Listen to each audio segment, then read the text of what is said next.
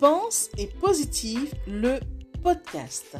Bonjour et bienvenue à tous sur le podcast Pense et Positive de Nathalie Labelle. Je suis auteur de plusieurs livres de croissance personnelle et j'ai à cœur de vous bonheuriser, c'est-à-dire de vous diffuser des pensées d'amour, de paix, d'espoir, des pensées optimistes afin de nous aider, nous inspirer, nous motiver, nous encourager et surtout nous revigorer.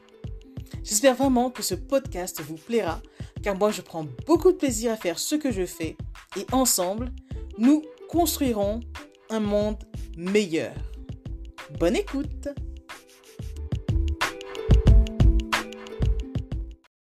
N'attendez pas que les choses s'enveniment, ni qu'elles vous fassent encore plus mal avant d'agir. Quand vous avez des problèmes, traitez-les un à un. Ne laissez pas vos problèmes prendre plus de place dans votre vie.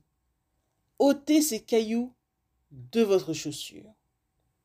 Citation de Nathalie Labelle. Un caillou dans la chaussure. Vous avez sûrement dû avoir, ne serait-ce qu'une fois dans votre vie, un caillou dans votre chaussure. Qu'il soit petit ou gros, ce caillou vous gênera ou vous fera mal tout au long de la journée, à mesure que vous marchez. Une question se pose alors. Dois-je l'enlever et prendre mon temps afin de m'en débarrasser, afin d'être tranquille par la suite? Ou bien dois-je continuer tout simplement en prenant le risque d'avoir mal? Dans cette citation, le petit caillou fait référence à une situation désagréable, des problèmes auxquels nous sommes confrontés dans la vie de tous les jours. Comme le petit caillou dans notre chaussure, on hésite à s'en débarrasser au risque de perdre du temps. Mais le temps fait référence au résultat. Ce qui veut dire que si la personne ne prend pas une décision radicale pour changer les choses, c'est souvent par peur du résultat de l'inconnu. Si vous êtes confronté à ce genre de situation, rappelez-vous du proverbe qui dit Ne remettez jamais au lendemain ce que vous pouvez faire aujourd'hui, car cela ne fera que repousser l'échéance.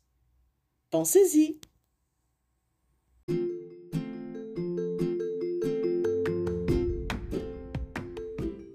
Voilà, en tout cas, merci beaucoup d'avoir pris le temps d'écouter ce nouveau podcast et j'espère surtout qu'il vous a plu.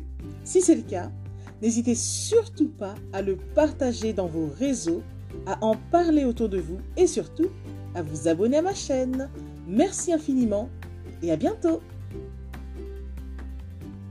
C'était Nathalie Labelle, auteure de plusieurs livres de croissance personnelle.